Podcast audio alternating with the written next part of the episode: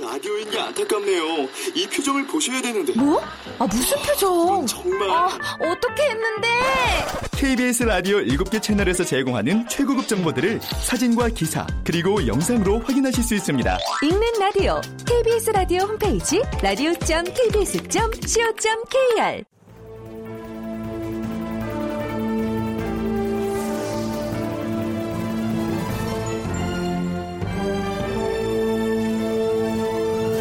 다큐멘터리 역사를 찾아서.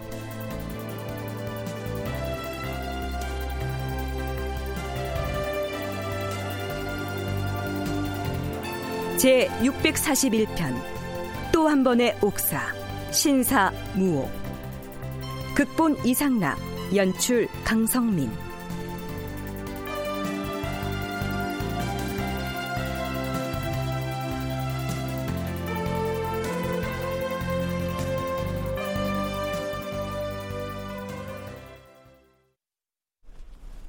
여러분 안녕하십니까? 역사를 찾아서의 김석환입니다. 우리는 이제부터 중종 16년 10월에 생긴 신사무옥의 발단과 전개 과정을 탐색해 보려고 합니다. 그 이전에 살펴봐야 할 내용이 있습니다. 과연 기묘사와 이후에 조정의 세력 판도에는 어떤 변화가 있었을까 하는 대목입니다. 다시 말해서 조광조로 대표되는 김효사림이 화를 입고 숙청돼 버리고 난 뒤에 새로이 그 자리를 메운 이른바 언론 3사는 언관으로서의 구실을 제대로 했을까? 사림 세력을 축출한 이른바 대신그룹이 일방적으로 득세를 했을까? 그렇다면 중종은 독자적인 왕권 기반을 과연 구축했을까? 이런 점들을 먼저 살펴보려고 하는 것입니다. 서울대학교 규장각 한국학연구원 송웅섭 책임연구원은 대간이 조정에서 어느 만큼의 영향력을 발휘하느냐 하는 것은 무엇보다도 국왕이 어떤 방식으로 국정을 운영하느냐에 달려 있다고 설명합니다. 그 현재 군주가 어떻게 정치를 운영하는 것인가에 따라서 그 대간의 영향력은 이제 왔다 갔다 할 수 있는데요. 태종, 뭐 세조 이런 어떤 면에서 무단적 느낌을 주는 이런 군주들이 통치를 할 때는 대간에게 고유하게 부여되고 있었던 언관으로서의 언론할 수 있는 권리들이 있다 할지라도 이런 것들을 제대로 행사 못하는 것이죠. 일종의 그 자기 검열 같은 것들이 이루어지는 것이죠. 그래서 이 안건을 제시를 하게 되면 군주한테 혼다할 텐데 이거는 왕의 심기를 거스르는 일인데 이런 일들이 이제 많아지게 되면서 어, 동일한 일을 발언을 한다 할지라도 어세를 죽여서 또는 소극적으로 뭐 이렇게 표현한다던가 아니면 아주 민감한 문제는 뭐 버리고 다른 얘기를 한다던가 기묘사화가 일어난 이후에 조선 조정의 분위기가 바로 그런 상황이 아니었을까요? 역사학자 김범은 자신의 저서 사화와 반정의 시대에서 이렇게 기소하고 있습니다. 기묘사화의 충격이 미처 가시지 않았던 이때는 대신이 대감보다 우위에 선 시기였다. 중종의 전폭적인 지원을 받으며 거침없이 국정개혁을 추진하던 기묘사림이 바로 그 국왕과 대신들에게 하룻밤 만에 숙청되면서 정치 세력의 권력 관계는 단번에 역전되었다. 삼사는 위축되었고 대신의 입지가 그만큼 강화된 것은 자연스러운 반작용이었다. 자, 그러면 구체적인 사례를 살펴볼까요? 신사무옥이 일어나기 몇 달 전인 중종 16년 6월 4일 이때는 기묘사화의 주모자였던 남곤이 영의정 자리에 있었는데요. 이날 아침 경연 자리에서 남곤과 국왕 그리고 대사관 조방원이 나눈 대화의 내용을 잠깐 살펴보시죠. 전하, 신이 보기에 근래 대간이 아는 것 중에 온당치 않은 것들이 많사옵니다. 우선 대간은 그 지위와 역할이 매우 중요하니 뽑을 때 잘 뽑아야 하옵니다. 대간은 간간히 지방 수령들이 탐호하다고 하여 탄핵을 하곤 하는데 확실한 사실을 적발하지도 않고서 탐호하다 하여 죄주기를 청하는 사례가 있어옵니다. 관리들의 크고 작은 죄를 논하는 데 있어서 반드시 잘 분별한 후에 죄를 주어야 할 것이옵니다. 과연 영상의 말이 옳도다. 대가는 이를 잘 분별한 후에 죄주기를 청해야 할 것이다.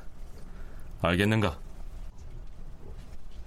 전하, 지금 대신이 대간을 심히 논박을 하고 있사온데 이렇게 되면 대간은 어디 가서 누구에게 말을 하겠사옵니까? 신등은 반드시 지방 수령의 탐원 행위를 들어서 아는 것이 있었기에 아는 것이옵니다. 대신들의 수장격인 영의정이 언론이지요. 대간의 한 축인 대사관을 임금 앞에서 비판합니다. 그리고 국왕인 중종도 그 말에 동조하는 모습을 보입니다. 대간의 입지가 매우 위축된 모습을 읽을 수 있는 대목이지요.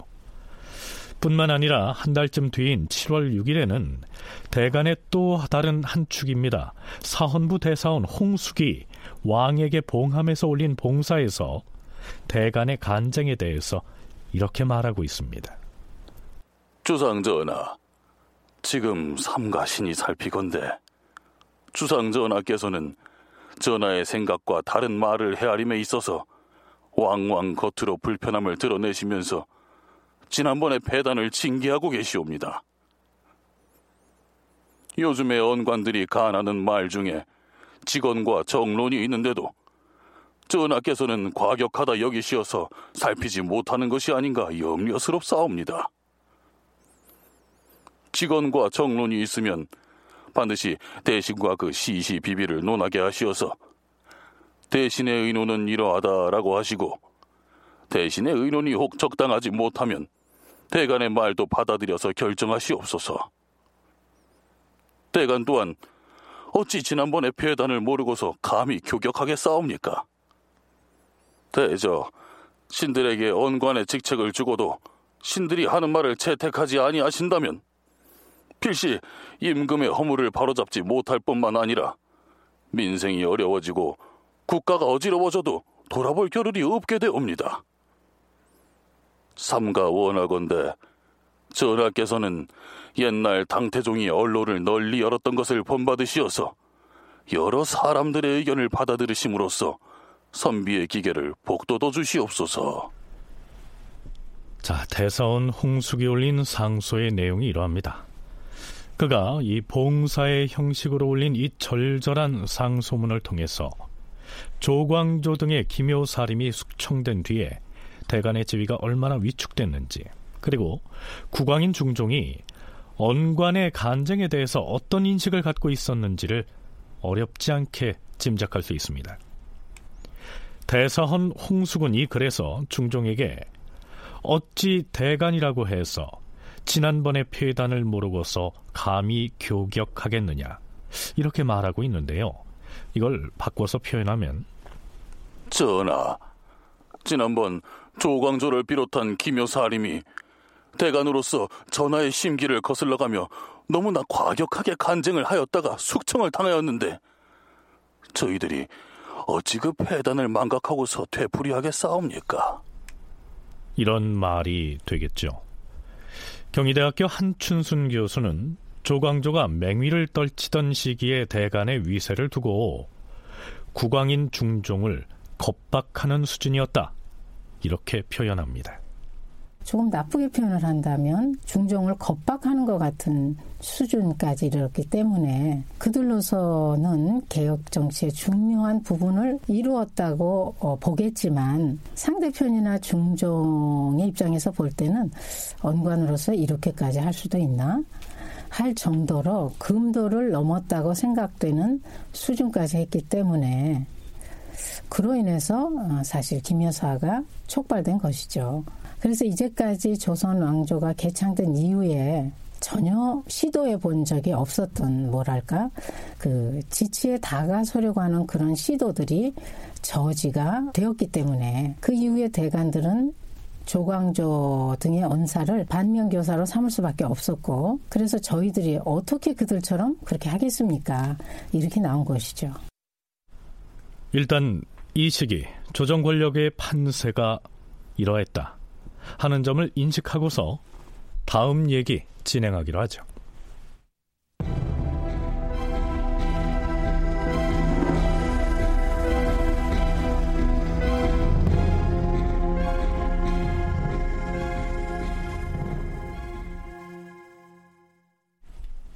연산군 제위기에 일어났던 갑자사화 때는 사화가 일어나자마자 수많은 사람들이 일거에 처형되거나 유배형을 받는 등 짧은 기간에 희생자들이 대거 발생했습니다.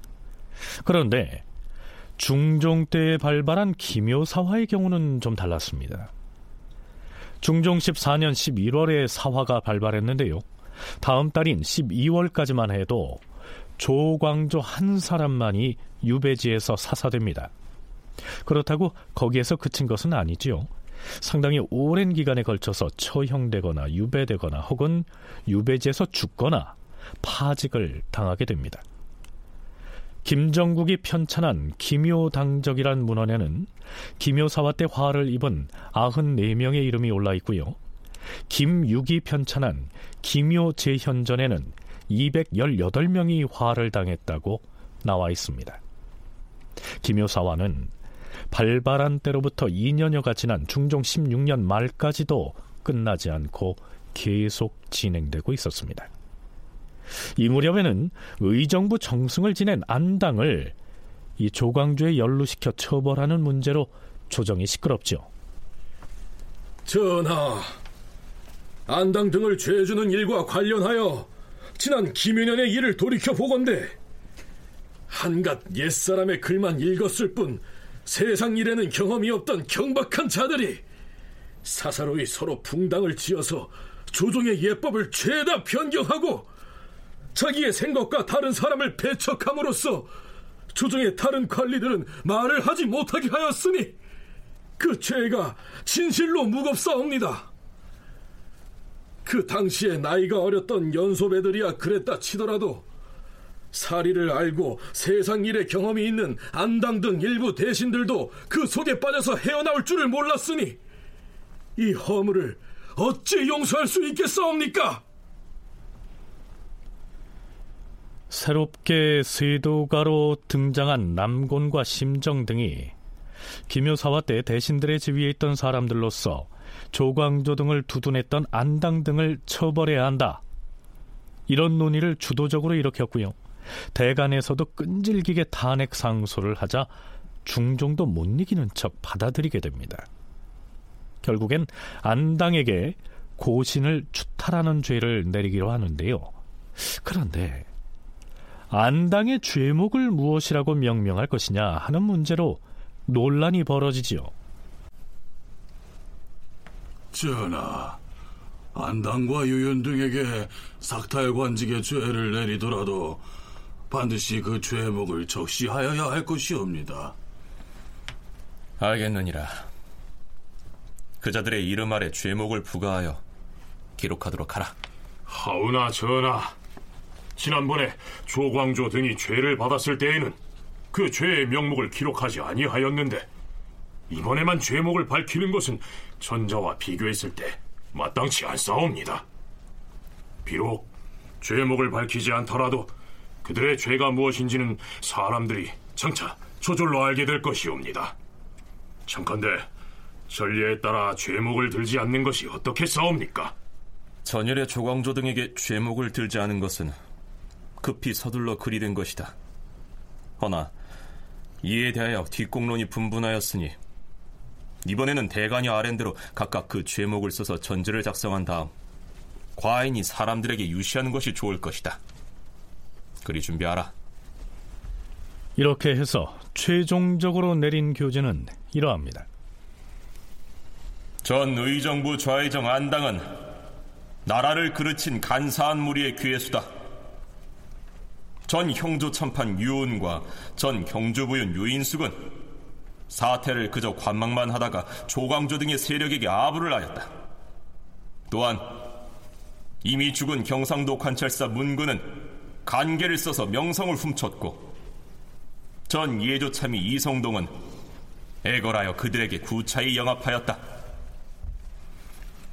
전 전주 부윤 정순봉은 노비의 표정을 지어가면서 그들을 아참하며 섬겼다.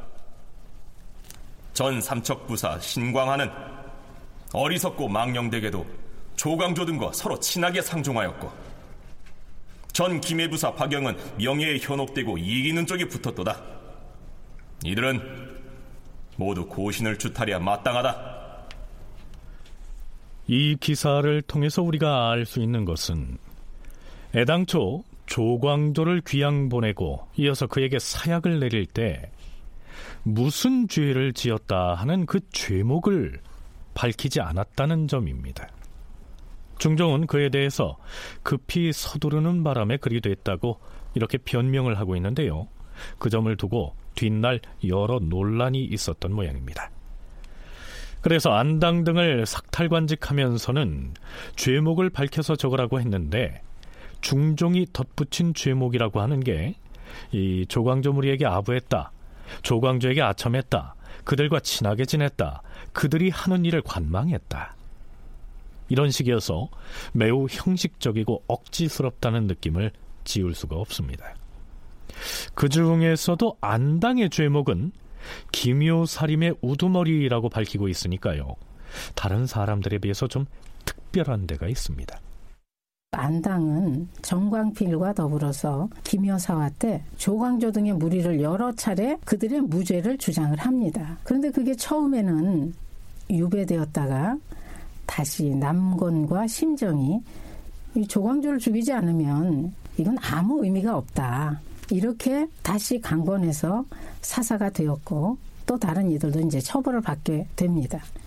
그래서 조광조나 김식, 김구, 김정 이런 사람들은 실제로 그 당시에 처벌을 받을 때도 죄목이 정해지지는 않았어요. 조광조 역시 죄목을 적시하지 않은 채 사사가 되었고 유배도 가고 그렇게 됐는데 남은 사람들 가운데 안당은 그들의 수계라고 우두머리라고 지목이 돼서 관직에서 물러나게 되고 공신도 환수를 당하게 됩니다. 그렇다면 안당의 아들들은 어떻게 됐을까요? 전하, 근간의 안당은 조광조 무리의 괴수가 되어서 소인배들을 벼슬 자리에 많이 추천하였사옵니다. 무엇보다 자기의 세 아들인 안처겸, 안처함, 안처근 등을 혈량과에 추천하여서 임금을 기망하기에 이르렀사오니 이보다 큰 간사함이 어디 있겠사옵니까? 반드시 그 관작을 모두 삭탈하여야 할 것이옵니다.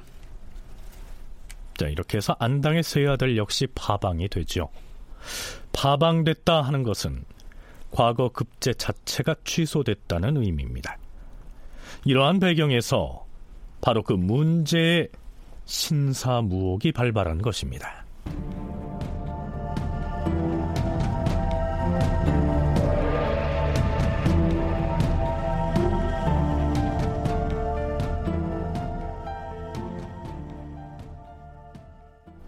중종 16년 10월 11일 어허허 아니 그대들은 누군데 이처럼 불쑥 들어오는 것인가? 여기는 주상 전하의 명을 출납하는 승정원이란 것을 모르느냐? 무리하도다! 저는 관상감 판관 송사련이라 하고 함께원이자는 예. 저는 송사련 판관의 처남이자 학생인 정상이라고 합니다. 종오품의 관상감 판관이 학생 신분의 처남을 대동하고서 무슨 명무로 감히 승정원으로 들이닥쳤는지를 묻고 있지 않은가? 도승진 아리 반역 사건을 고발하려고 이렇게 달려왔습니다요. 뭐? 바, 반역을 고변하겠다고 했는가? 그렇습니다. 주상 전하께 아뢰어 주십시오. 주, 모자가 누구냐? 누가 감히 반역을 모의했단 말이냐? 주모자는 안처겸입니다. 안처겸이면 아, 혈량과에 급제하였다가 이번에 파방된 그 안처겸 말인가? 정승을 지낸 안당의 맏아들! 예 마, 맞습니다요 도승진 아리.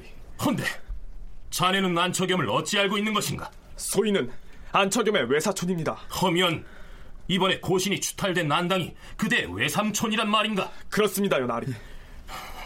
기다려라. 전하께 아를 것이다.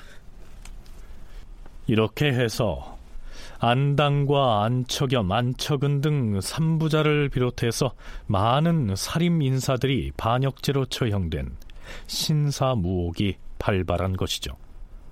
물론 조광조의 죽음을 몰고 왔던 기묘사와의 연장선상에서 발생한 옥사였습니다.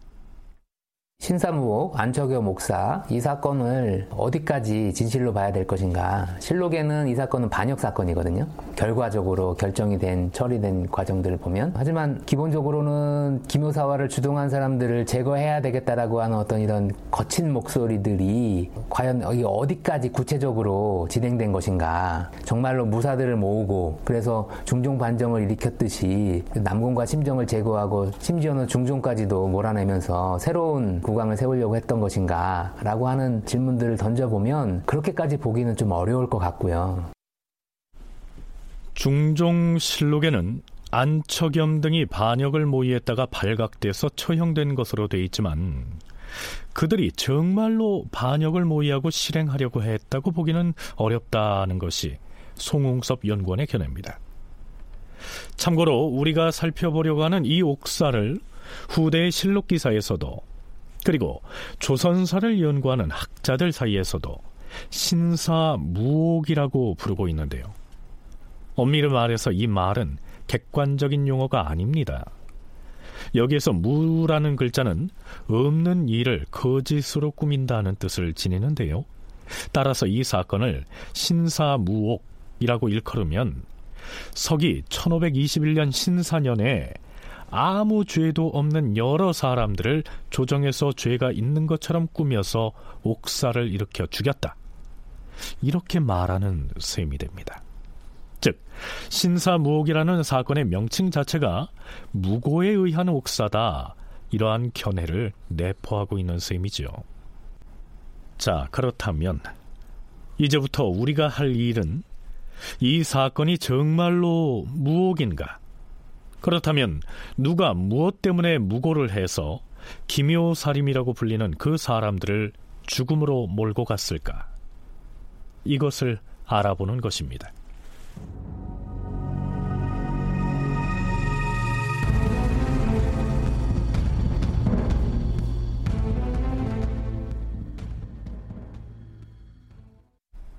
자, 그럼 송사련이 반역을 고변하던 그 당시로 돌아가 보죠.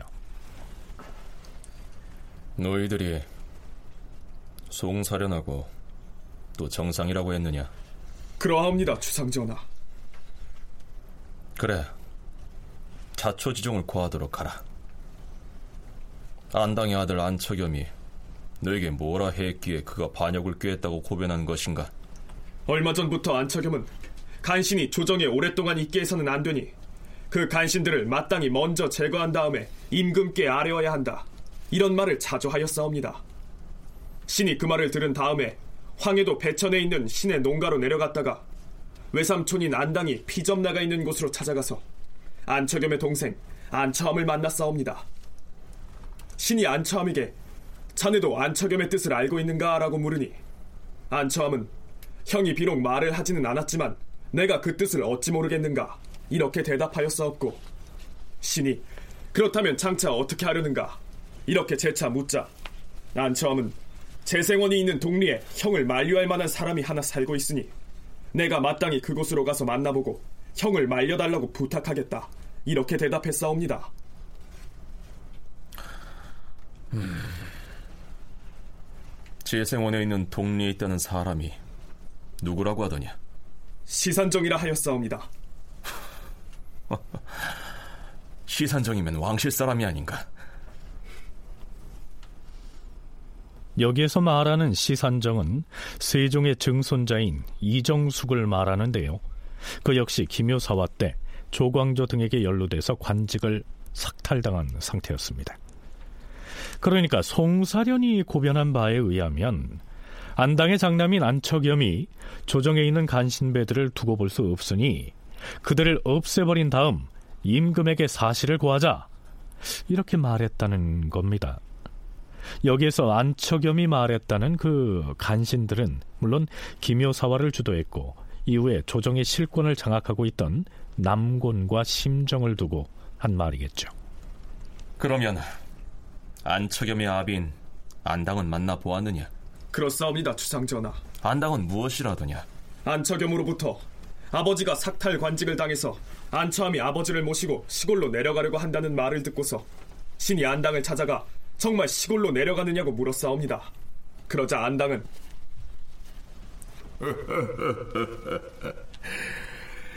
옛 사람이 말하기를 임금이 써주면 벼슬길에 나아가는 것이고 임금이 버리면 물러나는 법이니라. 이렇게 말했사옵니다. 그래서 신도 역시 외삼촌인 안당을 따라서 시골로 돌아가겠다고 말하였사옵니다. 돌아오는 초 엿새 날에 서문 밖에 있는 집으로 갔다가 그 다음에 시골로 내려가겠다고 말했사옵니다. 여기까지만 들으면 안당은 파직을 당해서 더 이상 서울에 있을 필요가 없으니까 시골로 내려가겠다고 했으니까요. 무슨 반역 모의에 가담한 흔적이 전혀 없는 상태입니다. 안처겸의 경우도 조정 간신들을 없애버리고 임금에게 그 사실을 알려야 한다고 말했다는 것, 그 이외에는 별다른 혐의가 없습니다.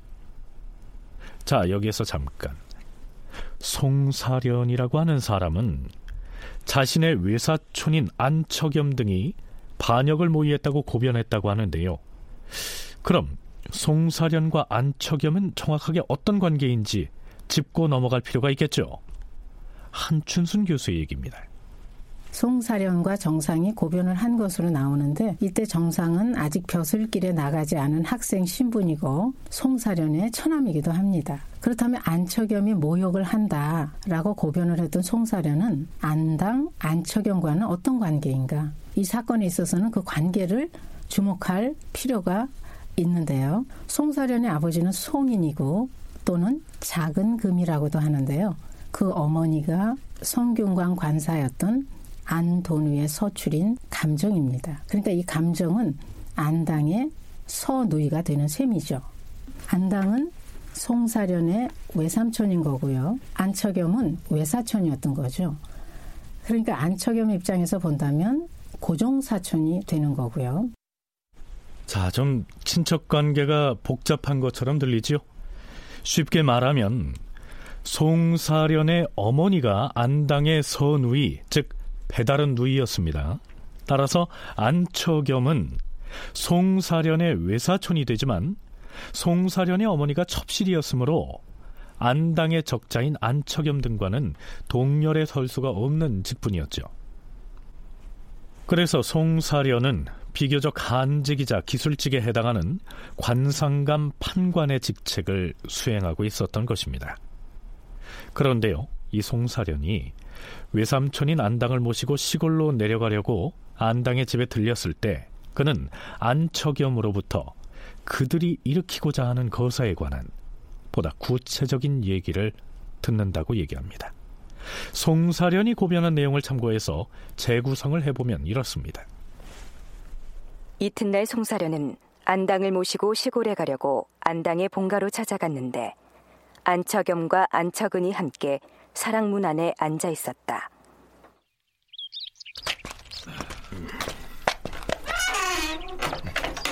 외삼촌을 모시고 시골에 가려고 하네. 어? 아니, 지금은 우리가 큰일을 도모하려는 중이니까 자네도 우리에게 힘을 보태야 할 터인데 갑자기 시골로 내려가면 되겠는가? 자네들도 모두 파방을 당하고 관직을 잃지 않았는가?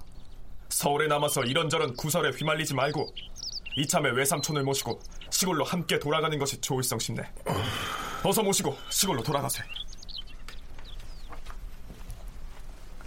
송사련은 안처겸 등에게 그렇게 말하고서 일단 자신의 집으로 돌아갔다.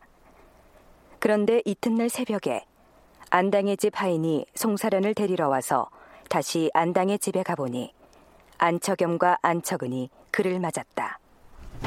자, 어서 들어오게. 자, 자, 자, 자, 자. 누가 들으면 안 되니까 이쪽으로.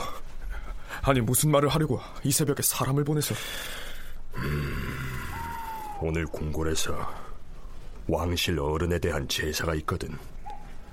그래서 재상들이 모두 나가서 밤을 샐 것이네. 이 틈을 노려서 거사를 결행해야만 해. 왕실 종친인 시산정 이정숙도 우리한테 오기로 했네.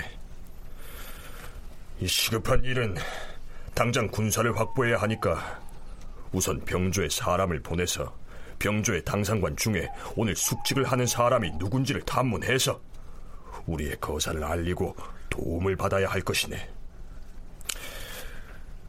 큰일을 당했을 때는 다른 일은 생각할 수가 없는 법이니까 아버지를 모시고 시골 가는 일은 일단 있고 자네는 병조와 도청부로 가서 누가 숙직인지부터 탐문을 해오게.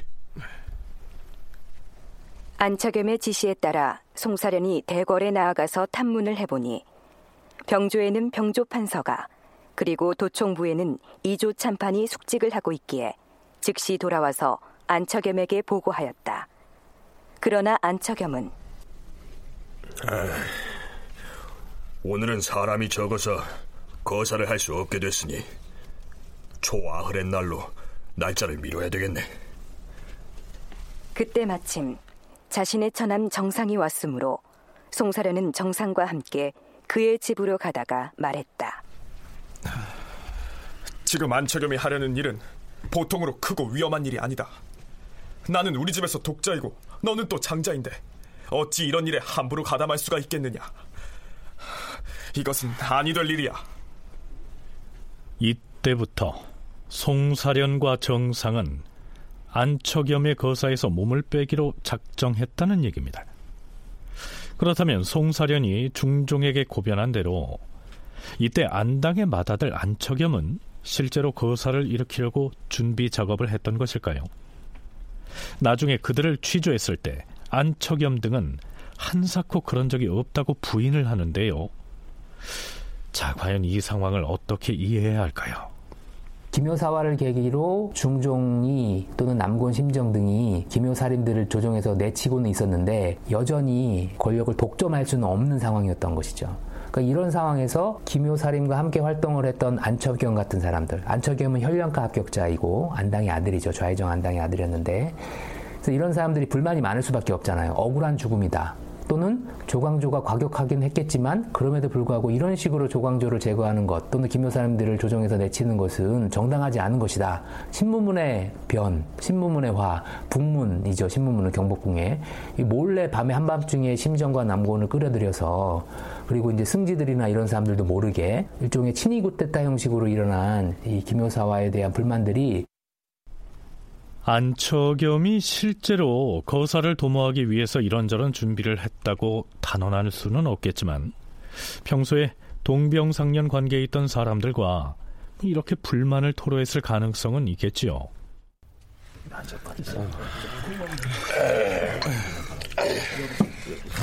그나저나 안처겸 자네 집 일은 참 안 되었네 그려. 자네 춘부장께서 고신을 추탈당한 것으로도 모자라서 자네 삼형제마저 모두 파방을 당했으니 말이야. 그러게 말이야.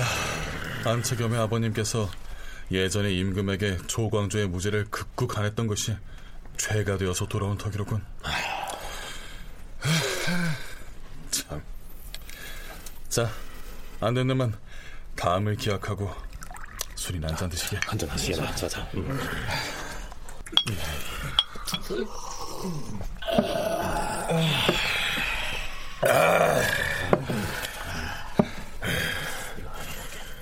내 아버님이 절이 된 것도 우리 삼형제가 파방된 것도 모두 조광조와 연루된 때문이라고 했는가?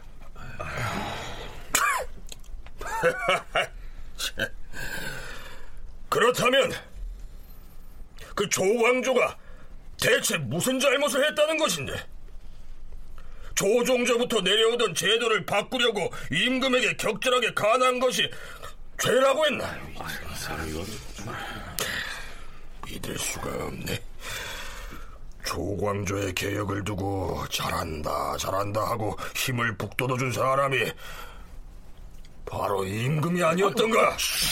이 사람 말 조심하게. 김일련의 살인에게 화를 안겨준 것이 어찌 임금이 혼자서 한 일이겠나?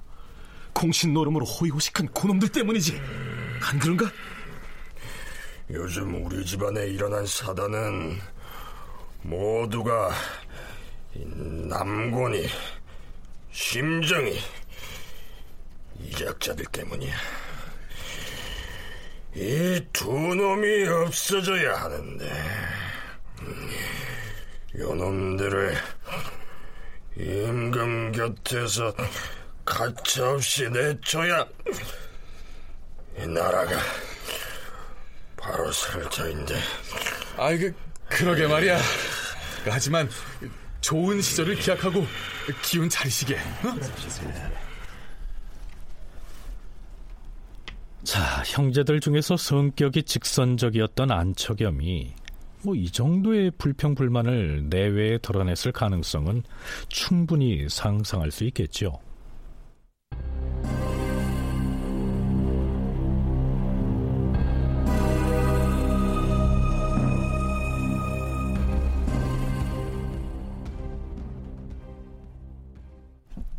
송사련과 정상의 고변 내용은 매우 장황하게 이어집니다. 이 무렵에 맏아들인 안척염이 불평을 털어놓는 등 위험한 언행을 내보이자 아버지인 안당은 자칫하면 그가 화를 당할지도 모른다는 생각에 어떻게든 함께 시골로 내려가기 위해서 애를 썼고 안척염은 아버지인 안당의 말대로 하겠다고 해놓고서 중간에 빠져나갔다. 이런 등등의 내용들이 매우 길게 실록의 지면을 차지하고 있습니다. 이어지는 송사련과 정상의 고변 내용은 여기서 일단 보류하기로 하고요. 이 사건 연루자들에 대한 추국 내용을 짚어보기로 하죠. 임금이 드디어 사정전에 나아가자 남곤, 권균, 심정, 윤희인, 조옥곤 등의 대신들과 사관이 입시하였다. 전하, 지금 의금부의 난관이 시산정 이정숙을 잡으러 갔으나 잡지 못했사오니 의심스러운 데를 수색하도록 해야 할 것이옵니다. 그리하라. 그리고 옥사가 크게 일어나면 대소신료들이 지켜보는 가운데 대궐들에서 추국을 하기도 하고 혹은 대신과 대간이 의금부로 가서 추국을 하기도 했는데 이번에는 궁궐문 안에다 추국장을 마련하여 신문을 하도록 하라. 글쎄요. 이번에 옥사를 두고 규모가 큰 옥사는 아닐 거라고 중종이 미리 판단한 것인지 아니면 추국 내용을 많은 사람들에게 보이고 싶지 않았는지는 확인할 길이 없습니다. 그 기사 뒤에는 다음과 같은 내용이 이어집니다. 전 봉사 안형, 생원 권전, 그리고 생원 안처건 등을 국문하였으나 아무도 죄를 자복하지 않았다. 그런데 이때까지도 반역 사건의 주모자로 지목된 안척염은 아직까지 잡혀오지 않은 상태였습니다. 전하, 신이 의금부 포졸들을 이끌고 안척염을 잡기 위해 충청도 음성으로 가는 길에 용인의 구흥역에 이르렀을 때 시골로 내려가고 있던 안당의 부자 등이 거기 머물고 있다는 말을 들었사옵니다. 하여 즉시 그곳을 수색했사온데 안당과 안처엄만 있고 안척염은 이미 도망을 치고 없었사옵니다. 안당은 신에게 내 맏아들 안척염은 겁이 많고 나약한 놈이어서 의금부 도사가 자신을 포박하러 고래 온다는 소문을 듣고는 그만 도망을 가버렸네. 내가 비록 아비라고 하지만 아들의 마음을 알 수가 없다네. 이렇게 말했사옵니다. 시산정 이정숙은 어찌 되었는가? 먼저 이정숙의 종을 잡아다가 형장 신문을 했사오나 행방을 모른다 하였사옵고 안척은과 권전을 역시 형장 신문했으나 아직 자복을 하지 않았사옵니다. 전하, 이번에 옥사에서는 안척염과 시산정 이정숙이 바로 죄악을 저지른 자들 중 우두머리이고 그 다음은 권전과 안척은이옵니다. 여기에서 시산정 이정숙을 안처함과 함께 반역 사건의 수괴로 지목하고 있습니다. 이 사건을 모름지기 반역 사건으로 그 형식을 갖추자면 남곤과 심정 등을 죽이고 그 사실을 임금에게 아뢰려고 했다. 이 정도는 부족했겠죠. 아예 임금인 중종도 내치고 아무개를 새로운 왕으로 옹립하려고 했다. 이렇게 돼야 관련자들을 역적의 무리로 처형할 수가 있었겠죠.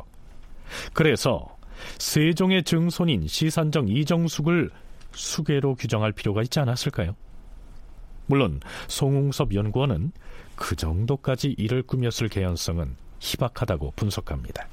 안처겸이 이 집안은 굉장히 조선 전기 가문 중에서는 순웅 안씨들로서 굉장히 그 거족들이거든요. 그래서 세력도 있고 아버지도 좌의정이었고 본인도 혈량과에 합격한 사람이고 명망도 있었고 하는 어떤 지금으로 따지면 꽤 그 사회적 지명도가 높은 집안 출신의 자제들 뭐 이런 사람들인데 이 부류들에서 조광조와 연결된 사람들 가운데 어, 불만을 굉장히 강력하게 토로를 하고 그래서 이렇게 이렇게 해서 뭐 사람들도 모으고 그 심정 남군을 제거하면 되지 않을까?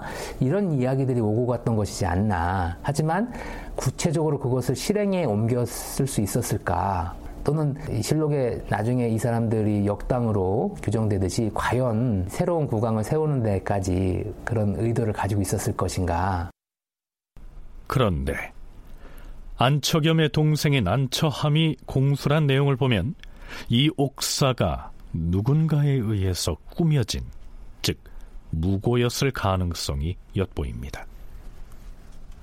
전하, 지난 9월 보름날 신의 아비가 피접해 있는 곳에서 신이 혼자 모시고 있었사온데 서출인 사촌 송사련이 농사 짓는 곳에 내려가던 길이라면서 신의 아비에게 인사를 하러 왔사옵니다. 그런데 송사련이 가만히 신에게 다가오더니 이렇게 말을 건네왔사옵니다. 안처함 자네, 시산정의 말을 들었는가? 시산정이라니 나는 시상정 이정숙을 보지 못한 지가 무척 오래되었고 따라서 그에게서 아무 말도 들은 바가 없는데 아마도 조정에서 살인의 화가 다시 일어날 것이야 뭐라? 시산정에서 무슨 말을 들었기에 그런 말을 하는가? 왕실 종친인 시산정이 말하기를 지난번 김효년에 있었던 사화로 말할 것 같으면 밤중에 재상들이 신무문을 통해서 은밀히 권에 들어가서 일으킨 소행이 아니었나. 그런데 지금은 그때 밤중에 사화를 일으켰던 그 재상들이 권세를 잡고 있지 않은가. 이제 국가 사세가 날이 갈수록 기울어질 것이 틀림없으니 그 재상들 각자를 그들의 집으로 몰래 찾아가서 목을 쳐버린 다음에 임금에게 여차여차되었사옵니다라고 계달을 하면 전하께서도 받아들이게 될 것이 아니겠는가? 이 사람 큰일 날 소리가 네 우리 아버지 들으시면 어쩌려고? 송사련 자네 그런 말을 대체 어디서 들었는가? 아, 이 말은 내 처남 정상이 자네 형 안처겸에게서 들었다 하였고 안처겸은 또 시산정 이정숙에게서 들은 것이라고 하는데 이런 말이 혹시라도 탄로되면 시산정 역시 유림이므로 살인들의 화가 몹시 심하게 될 것이네. 송사련이 그렇게 말했다고 하였느냐? 그래서 어찌하였느냐? 이 말을 듣고서 신이 바로 형의 집으로 가서 물어싸웁니다. 하운데 형인 안처겸은 깜짝 놀라면서 이렇게 말했사옵니다. 뭐, 뭐라? 아니 송사련이 그런 말을 하더란 말이냐? 아, 그것은 내가 송사련의 처남인 정상에게 말한 것이 아니고 오히려 정상이 시산정에게 들었다면서 내게 전해준 말이었느니라. 그런데 그 뒤에 시산정에 야간에 안처겸의 집으로 와서 오래도록 함께 이야기했다는 소식을 듣고서 혹시 집안에 화가 닥칠까 염려하여 신은 아버지를 서둘러 고향으로 내려가도록 권하였을 뿐이옵니다. 신의 형인 안처겸이 무슨 일을 꾸몄다는 것은 신이 듣지도 못하고 알지도 못하옵니다. 음. 어찌 되었든 아직 괴수인 안처겸을 잡지 못하였으니 선정관을 각 지방에 보내서 잡아오도록 할 것이다. 별도로 무예가 출중한 사람을 뽑아서 추가로 파견하는 것이 합당할 듯하니 의정부 정승들에게 이 문제를 의논하게 하라. 안처겸의 동생인 안처함의 진술 내용을 믿기로 한다면 안처겸이 역모를 했다기보다는 오히려 이 송사련이 중간에서 왔다 갔다 하면서 뭔가 일을 꾸민 것처럼 생각되지 않습니까? 한춘순 교수는 이 사건의 실마리를 풀기 위해서는 송사련과 정상이 고변한 내용에만 매달려서는 안 될 거라고 얘기합니다. 네, 옥사의 단서를 찾기 위해서는 고변한 송사련이나 정상의 이야기가 중심이 되기보다는 나중에 안당이 잡혀와서 임금에게 저간의 사정을 승정원을 통해서 알게 되는데요. 저는 어, 거기에서 찾는 게 가장 타당하다고 생각을 합니다. 왜냐하면 안당은 당대를 대표하는 훈구지만 온화했고 권령지향적은 아니었기 때문에 이 사태에 대해서 조금 객관적으로 입장을 피력했다고 보이기 때문에 안당의 말이 가장 신빙성이 있다고 어, 생각을 했습니다. 물론 안척염의 아버지인 안당이 시골에서 올라와 승정원에서 진술했던 것은 좀 뒤의 일입니다만 미리 살펴보기로 하죠. 조상 전하, 신은 자식들을 모아놓고 말하기를 너희들은 혈량과로 급제하였으나 모두 파방이 되고 아비인 나도 또한 고신을 회수당하였으니 친구들에게 가서라도 쓸데없는 소리를 하지 말고 언행을 조심하라. 이렇게 달려싸웁니다. 하운데 큰아이 처겸은 아비가 시키는 대로 듣지 아니하고 더러는 옳지 못한 데를 돌아다니며 술을 마시는 등 조심하지 않기에 신이 날마다 꾸짖어 단속을 하다가 신이 충청도 음성 땅으로 물러가 살려고 이달 초여새 날 둘째 안차함을 데리고 문밖 청파동 집으로 나가 있었사옵니다. 또 그때 막내 안처근은 장모가 병이 중하여 약시중을 하다가 결국 처의 어미가 사망하자 상을 치르느라 본가에도 오지 않았던 것이옵니다. 안당은 자기 아들에 대해서 비교적 솔직하게 털어놓는 것으로 보이죠. 큰아들인 안척염이 아버지가 파직되고 자신과 형제들도 파방이 되자 술 마시고 돌아다니면서 조심성이 없는 언행을 한 것은 사실이다. 이렇게 인정하고 있는 것입니다. 물론 안척염이 주변 사람들에게 불만을 토로하던 중에 김효사와의 주동자였고 이 시기 막강한 권세를 휘두르고 있던 남곤과 심정을 들먹였을 가능성도 있습니다. 안초겸이 안당과 자기 형제들을 처벌할 배우를 당시 실세인 남곤과 심정으로 보고 그들에게 대한 불만을 여러 사람에게 토로를 했고 송사련도 자주 드나들었으니까 그 말을 들었던 것은 사실이라고 생각이 됩니다. 그러나 안처겸이 자기 집안이 몰락한 것과 다름없이 아버지가 김효사림의 우두머리로 죄목이 정해지고 자신들의 방목이 다 파방이 되고 말하자면 이제 집안이 멸문지화까지는 아니지만 몰락의 길로 들어섰기 때문에 술을 마시면서 자기가 아는 지인들에게 거기에 대한 그 자기 심정을 격정적으로 토로했을 수는 있다고 봐요. 송사련도 어쨌든 친척이니까 왔다 갔다 하면서 들었던 것으로 이렇게 생각이 됩니다. 그런데 선조실록을 보면 사신이 평을 해놓은 게 있어요.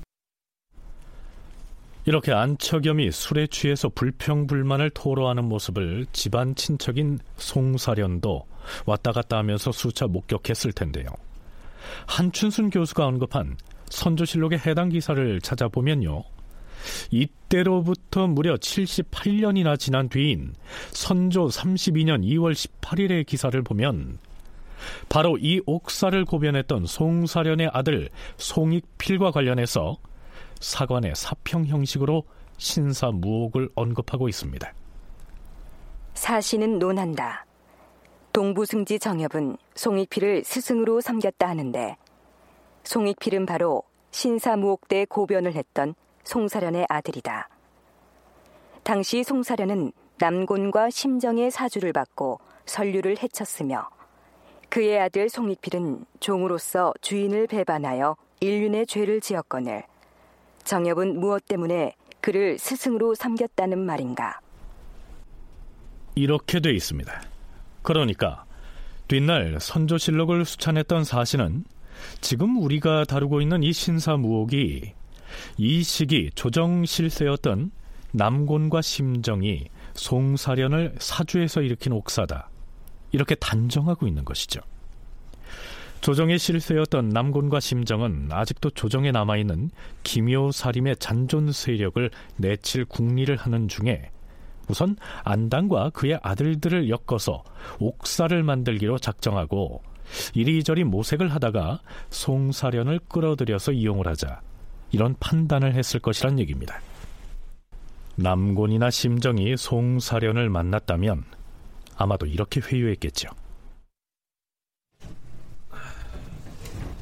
대감께서 어인 일로 소인을 부르셨는지 긴장할 것 없으니 이쪽으로 와서 편히 앉아라. 예, 대감. 자네 지금 관직이 어떻게 되더라? 예, 저는 관상감의 판관입니다. 음, 그래도 명문 거족 출신인데 너무 한직에 머물러 있었군 그래. 신은 서출인 탓에 하지만 불만은 없습니다. 자네 이참에 서출의 하늘 말끔히 씻어내고 떳떳하게 당상관 벼슬에 올라서고 싶은 생각은 없나? 아니옵니다, 대감. 언감생심 그런 벼슬은 꿈에도 생각해 본 적이 없습니다. 저 같은 서출이 어디 감히 당상관을... 내가 그리 해줄 수 있네. 단 우리가 시키는 대로 협조를 잘해주기만 한다면 말이네. 그, 그것이 무슨 일인지는 모르겠으나 신이 당상관으로 올라갈 수만 있다면 무슨 일이든 마다 않겠습니다. 나라를 위하는 일이라면. 아, 나라를 위하는 일이지. 나라를 위하는 일이고 말고. 이렇게 회유했고 거기에 넘어간 송사련이 자신의 입신 출세를 위해서 안척염 등이 반역을 모의했다는 내용으로 무고했을 가능성이 크다. 이런 분석이죠. 만일 그게 사실이면 혹시 남곤과 심정이 꾸민 계략에 국왕인 중종도 관여를 했거나 최소한 묵인하지는 않았을까? 한춘순 교수의 얘기 들어보시죠. 이 사건을 대하는 중종의 생각이 어땠을까를 생각해 볼 필요가 있는데요. 김효사 때 조광조 등에 대해서 적극적으로 변호를 했던 안당이 이런 일에 연루가 되니까 그 사실 여부에 상관없이 처음에는 잘 하더니 이 사람은 왜 이렇게 갈수록 여러 가지 일에 이름이 오르내리는 거야? 이러면서 허물이 많았다고 보는 이 중종의 안당에 대한 인식 이게 신사무옥에 어, 상당히 크게 작용을 했다고 저는 판단을 합니다. 이 일로 송사련은 관상관 판관에서 당상으로 승직이 되고 더더군다나 학생으로서 전혀 관직에 나가지 않았던 처남 정상을 중종이 사품에 제수하겠다고 합니다. 신하들이 아무리 만류를 해도 중종이 강행을 합니다.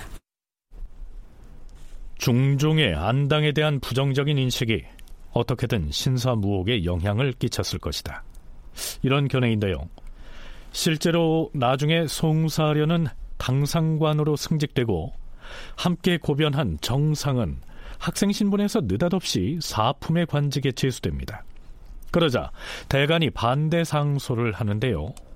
하지만 중종은 대간의 반대 상소를 물리치고 송사련에게 끝내 당상관의 벼슬을 제수합니다. 국왕인 중종이 송사련 등에게 왜 이런 파격적인 인사 혜택을 줬을까요?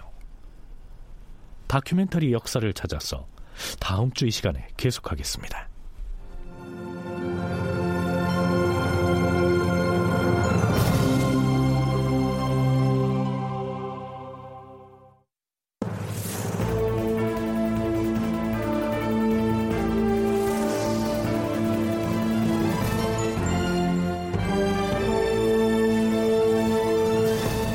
다큐멘터리 역사를 찾아서 제 641편 또 한 번의 옥사 신사 무호 이상락극본 강성민 연출로 보내드렸습니다.